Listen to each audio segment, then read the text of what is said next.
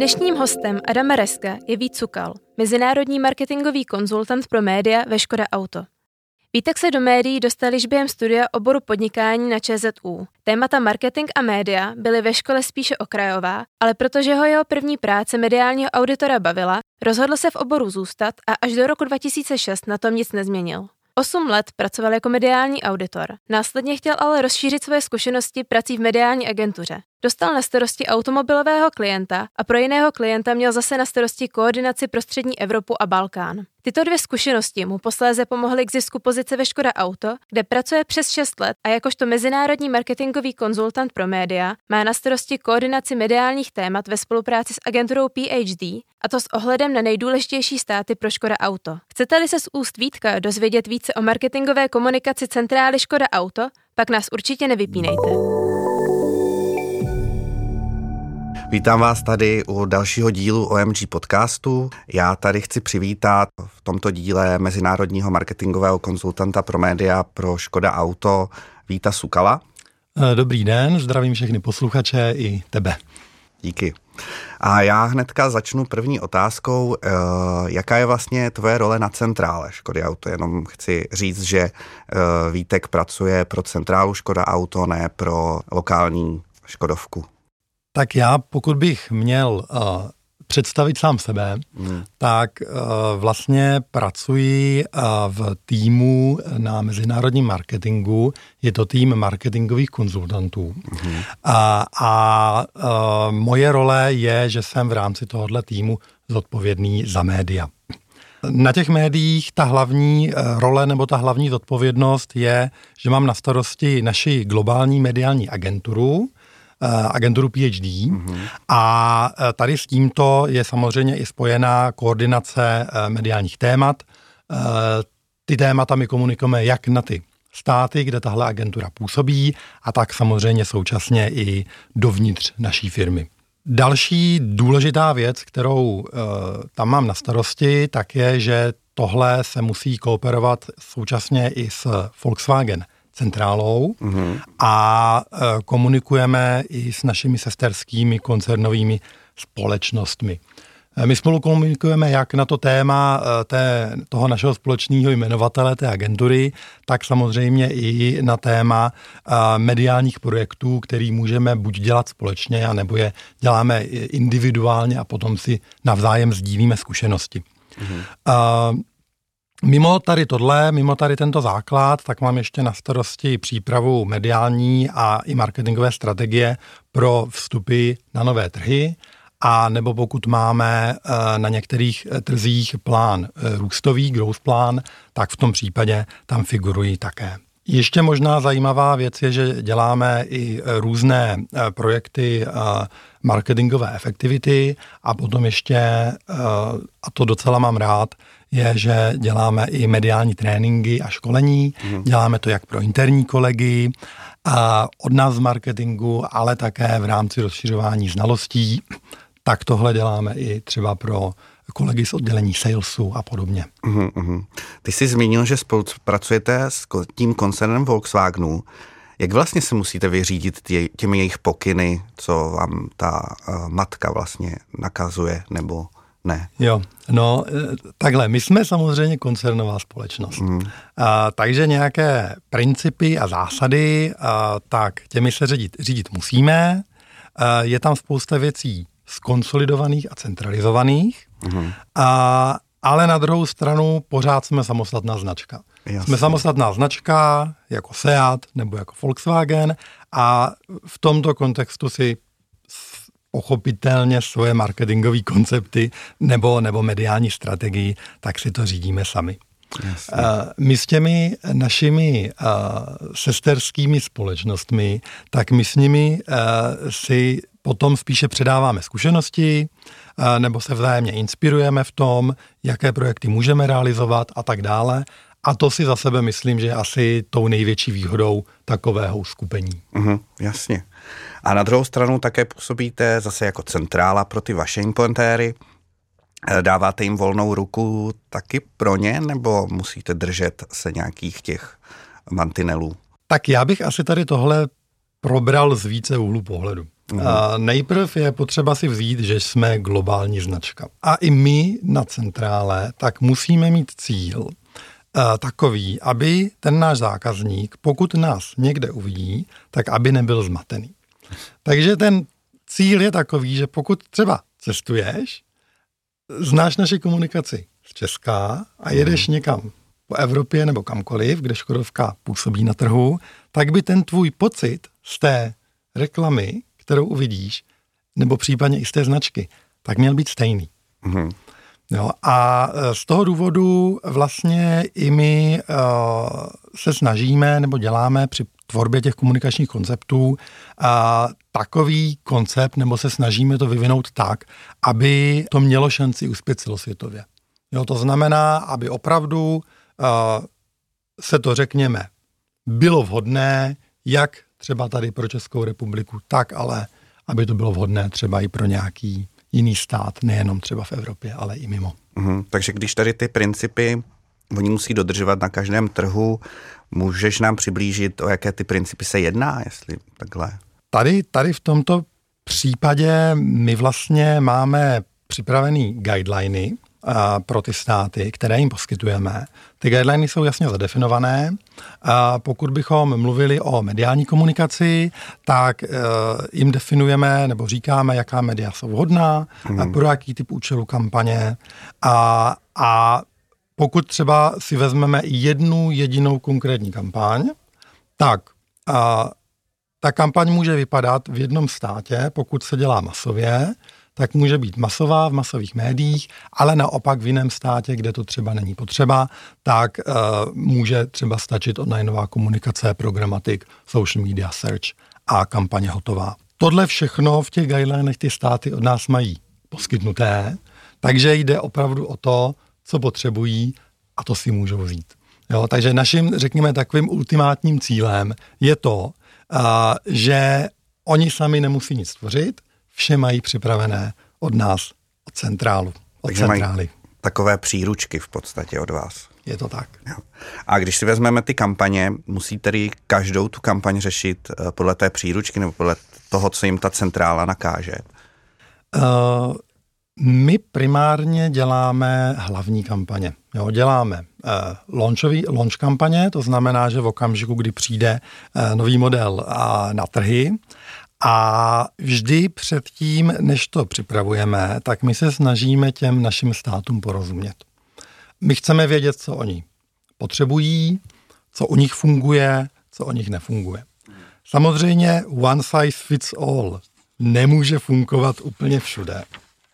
A na druhou stranu naštěstí i naše státy rozumí tomu, že je potřeba i z jejich strany se trochu přizpůsobit. Pokud to vyjde, tak je benefit pro obě dvě strany. Vytvoříme kampaň, ta je využívaná co nejvíce státy, e, získávají z toho obě dvě strany, my získáme tu konzistenci komunikace a naše státy získají to, že například ušetří náklady na produkci. Uhum, uhum. Potom ještě ale je potřeba říct, že stává se situace, že jsou i individuálně vytvářené kampaně, kampaně. My se jim nevyhneme, to v každém případě ne. A pokud se takové kampaně vytvoří na úrovni individuálních států, a, tak opravdu musí jít k nám ke schválení. Mm-hmm. No, to znamená, potom jdeme uh, kaskádovitě, schvalujeme uh, od naší úrovně až po úroveň naší ředitelky marketingu. A, a je ale potřeba říct, že opravdu se bavíme o masových kampaních, pokud děláme, nebo naši importéři dělají nějaký menší kampaně eh, na social mediích a tak dále, tak tam samozřejmě nemůžeme, protože na to už nemáme kapacitu. Když se třeba teďka podíváme, eh, jak vlastně vaši práci ovlivnila ta celosvětová pandemie toho covidu? Musím říct, že když přišla první vlna covidu, tak to byl šok. Jo, asi, asi si to pamatujeme úplně všichni. A my jsme museli, vlastně on ani nikdo nevěděl, co se bude dít. Takže, takže ona i pro nás, ta situace byla extrémně složitá. My jsme museli na to začít okamžitě pružně reagovat. A, takže my jsme zastavovali kampaně. Mm-hmm. A, tam, kde to nešlo, a, protože třeba už byly nakoupená média a podobně, tak tam jsme aspoň měnili obsah, aby odpovídal aktuální situaci. Uh, ono je pravda, že už je to dva roky, ale a, a samozřejmě covid teď je, ale už je bez lockdownů. Ale tou dobou byly lockdowny a my tím, že prodáváme auta, zveme lidi eh, na hmm, dílerství, hmm. tak logicky nemůžeme eh, v reklamách říkat, přijďte si vyzkoušet auto, ano. protože to zrovna nebylo možné. Na druhou stranu ale musím říct, že tím, jak ta pandémie postupovala různě v jednotlivých státech, tak my jsme třeba už dopředu mohli předpokládat na základě zkušeností států, kde už to bylo víc rozvinuté, eh, co musíme těm státům, kde to přijde později, doporučit. Takže my už jsme třeba věděli, eh, co jim říct dopředu, co se přibližně stane, co přibližně budou muset změnit a upravit a třeba už jsme je motivovali i k tomu, aby to udělali už nyní. No, protože my jsme vlastně už věděli, že ona se rozvine ta, eh, ta, ta pandémie a, a věděli jsme, že tam třeba přijde ten lockdown. A, a když vezmeme kontextu to, že opravdu pořád ty masové média mají nějaký uh, časy na booking, tak jsme v tomto ohledu mohli uh, těm státům jim pomoci tady v tomto kontextu. Uh, musím říct, že třeba pro mě je tady tohle naprosto, řekněme, stoprocentní využití potenciálu, který má centrála v rukou a to je opravdu to, že sbíráme zkušeností a následně je předáváme na ty státy jiné. To je zajímavé, že vlastně vy jste na základě těch zkušeností potom mohli uh, zamezit těm větším škodám na ostatních trzích, protože jste mohli říct, ano, teď se bude dít tohle, připravte se na to. A dokážeš říct ještě, co dalšího ta situace vám přinesla, ta covidová? Uh, tak určitě, pokud eh, člověk chce, tak si z toho může najít i to dobré. A já věřím tomu, že nám to v každém případě také něco přineslo. Nám to dalo i, řekněme, určitou příležitost, u které jsme zavedli nový pohled na měření výkonu kampaní. Taky bych řekl, že některé státy rozjeli dříve, než plánovali online prodej. Řekněme, mm. že ta pandemie je v tom nakopla. A pro nás z marketingového úhlu pohledu také bylo dobrý, že jsme si ověřili, eh, jak se měří poptávka přes onlineové platformy. Mm musím říct, že u nás na straně marketingu a věřím tomu, že jsme to ustáli, a, i když tedy jsme nevěděli, co nás čeká dále. A pak právě přišlo to, že do toho ten nedostatek čipů vlastně přišel a Škoda Auto také přerušovala výrobu aut. A jak tato situace potom ovlivnila tu marketingovou komunikaci?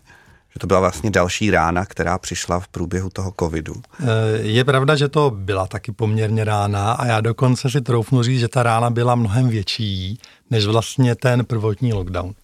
Jo, ten prvotní lockdown byl šok, a, ale ta vlastně čipová krize, která způsobila vlastně snížené dodávky, tak logicky už byla problematičtější.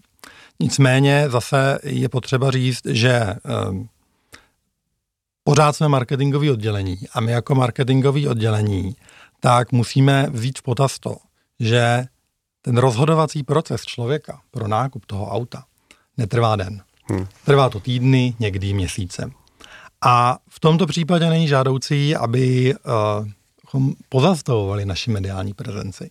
Uh, my pochopitelně musíme neustále budovat povědomí o značce a našich produktech. My vlastně musíme budovat i familiaritu a, a celkově se neustále připomínat našim potenciálním zákazníkům. On ten zákazník se nerozhoduje sezóně, jo, kdy v high season poběží kampaň. Ne, on se rozhoduje v jednom kuse, on se rozhoduje pořád. Jo, takže v tomto případě uh, je lepší být uh, stále online, a třeba změnit téma té komunikace. Třeba se zaměřit na značku, říct, co jim ta značka může přinést, a, nebo třeba a, to může tomu zákazníkovi nebo jo, může pomoct a, se se značkou více zblížit nebo i stotožnit a tak dále. Uhum, uhum. Ona vlastně Škoda Auto je vnímána jako silná značka, takže na některých, třeba u nás na trzích ji známe všichni, Jak vlastně na základě toho sledujete marketingovou komunikaci? Pomáhá vám vůbec ta síla značky, že nemusíte tak hodně komunikovat? Uh, asi tady bych řekl, že to musíme opět vzít uh, z určitých úhlů pohledů, uh-huh. protože my tady u nás v Česku eh, přece jenom tu naši uh, značku máme uh, na, řekněme, nejvyšší pozici. My máme ty státy rozdělené dle teritorií. Česko, Polsko, Slovensko, to jsou státy, kde jsme lídři na trhu. A tam si myslím, že je to jasný, tam jsme zavedení velmi dobře. Ale na druhou stranu máme spoustu států, kde máme stále prostor pro růst. A proto my se musíme i na tyhle státy hodně zaměřovat. A tady v tomto případě ta značka pomáhá. A proto uh, měříme brandový KPI. Jo, měříme brand awareness, familiaritu, image. Uh, ona totiž, ta síla značky, pomáhá prodávat. Uh, ona to neprodá dnes ale může to prodat zítra. Chápu. A víš nějaké rozdíly, jak se dělá třeba marketingová komunikace a ta média v Česku oproti těm jiným státům, když i na základě toho, jak jsou, jakou máte vlastně rozdělená ty teritoria, že někde brand awareness, někde uh, jste lídrem, tak jak vlastně se liší ta komunikace v jiných státech uh, proti Česku? Pokud bych komentoval při marketingové komunikaci, zejména tedy mediální plánování a nákup, tak pořád vidím trend, že čím víc se jde na západ, tím více online a programatiku mm-hmm. a naopak. A na druhou stranu ale a, musím říct, že touto logikou se Česko už nachází na západní části spektra. Je to pro nás vlastně dobře, a je to určitě daný tím, že celkově jde vidět, že Češi jsou, řekněme, velmi šikovní, uh-huh. a což, tomu, což tomu hodně pomáhá, ale na druhou stranu nám tím také pomáhají globální hráči. No, pokud si vezmeme Google nebo Facebook, tak pochopitelně tady tihle globální hráči nemají problém implementovat své pilotní projekty, třeba i u nás. Jo, takže uh, my v rámci tady tohodle i s těmi globálními hráči komunikujeme. Komunikujeme s nimi na úrovni centrála centrála a, a následně pokud se nějaký pilotní projekt roluje, tak se komunikuje na úrovni lokální stát versus lokální, eh, řekněme, pobočka uh-huh, toho, uh-huh. toho dodavatele. Eh, a v tomto případě asi si myslím, že nemusím říkat, že je to výhodné pro všechny strany. Taky si myslím. A když bychom měli být konkrétní, vypíchl bys nějaké novinky či kampaně, které Škodovka loni nebo dřív vyzkoušela, měli úspěch? My celkově všechny naše státy podporujeme ve využívání všech e, kanálů a řekněme podporujeme i v těch kanálech, které třeba nejsou ještě dostatečně rozšířené, a nebo se můžou na první pohled zdát nerelevantní ke komunikaci automobilových produktů. Mimo využívání klasických uh, inovativních formátů na běžných médiích nebo na běžných sociálních médiích, třeba na Facebooku, uh, děláme velmi krásný infeed car konfigurátor, kdy si vlastně uživatel může to auto nakonfigurovat přímo, přímo na, v tom facebookovském prostředí, nebo děláme různé interaktivní displejové formáty tak pokud bych eh, měl zmínit nějakou, eh, řekněme, nestandardní věc, ačkoliv si asi myslím, že až zase tak nestandardní to není, ale je to komunikace na TikToku. Mm-hmm. Náš slovinský importér eh, udělal na TikToku kooperaci s influencery, dal jim k dispozici auta na den natáčení, obsah si vymysleli influenceri ale produkce byla realizovaná profesionální agenturou. A kampaň měla vtip a šmrnc a byla velmi relevantní pro TikTokovou cílovou skupinu a vyšvihla Škodu na pozici páté nejsledovanější značky ve Slovinsku na této platformě. No. Tak to bychom měli vyzkoušet i tady třeba v Česku, jak by to dopadlo. Uh, a jak bys zhodnotil, když si vezmu tu marketingovou a mediální komunikaci, tak víceméně rok 2021 už nám skončil, k tomu jsme se ještě nedostali. z toho hlediska globálních kampaní, jak změnil se nějak směr oproti tomu roku 2020? Uh, obecně si myslím, že jdeme ruku v ruce uh, důležitýmu trendu. A, a to je to, že my přesouváme mediální zkušenost našeho potenciálního zákazníka z prosté pasivní komunikace sdělení do role interakce. Uh, ona totiž, ta interakce, ona nemusí nezbytně nutně vést k těmu hard businessovému cíli, k tomu prodeji. Ale vždycky říkám, že pokud ta interakce nepovede k biznisu dnes, jo, povede k němu zítra a, a je to i směr, který vlastně a, se snažím třeba i v interních diskuzích s našimi ostatními odděleními a může to být třeba sales, controlling, procurement, eh, dlouhodobě prosazovat, aby bylo jasný, že ta role toho marketingu a zejména u nás toho centrálního marketingu hmm. není jenom prodat hned auto, jo, ale je opravdu dlouhodobě budovat značku, aby ten člověk v okamžiku, kdy přijde do stavu, že potřebuje nový vůz nebo chce, tak aby nás dal automaticky na jeho shortlist. Ještě mě napadlo, že hlavním tématem vlastně i v Evropě, ať už to byl covid nebo nedostatek čipů, tak hodně se mluvilo také o elektromobilitě. Eh, jak vnímáš ten trend v komunikaci v elektromobily na těch jednotlivých trzích? Protože třeba u nás, nebo dejme tomu v Norsku, je to úplně jinak. Jak vnímáš tady uh, tento... Uh... Tak určitě je potřeba říct, že pochopitelně elektromobilita je trend, který nejde zastavit. A my eh, v rámci nebo naším hlavním cílem eh, při komunikaci buď té elektromobility, a nebo při komunikaci našich plně elektrických modelů, tak je vlastně jednoduše informovat naše zákazníky, že eh, jsme na elektromobilitu připravení, že s námi můžou počítat a že jim nabízíme takové produkty, Eh, které jim přinesou tu nejvyšší možnou přidanou hodnotu při používání tady těchto vozů. Eh, asi bych řekl, že určitě hraje klíčovou roli i poptávka a kupní síla a my tomu jdeme naproti.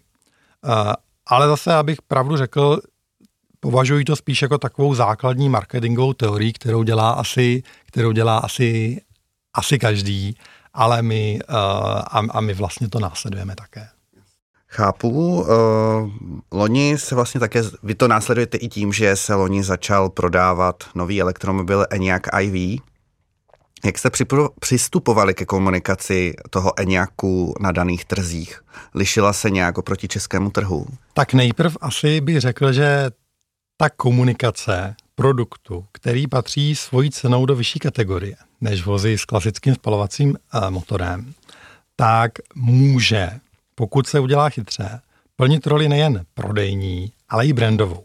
Mm-hmm. Uh, je jasné, že chceme skrze kampaň prodat naše vozy, ale na druhou stranu Enyaq iV může být využit jako ambasador značky a tady pokud tahle, a tady tahle kampaň vlastně ve finále může působit i jako kampaň brandová.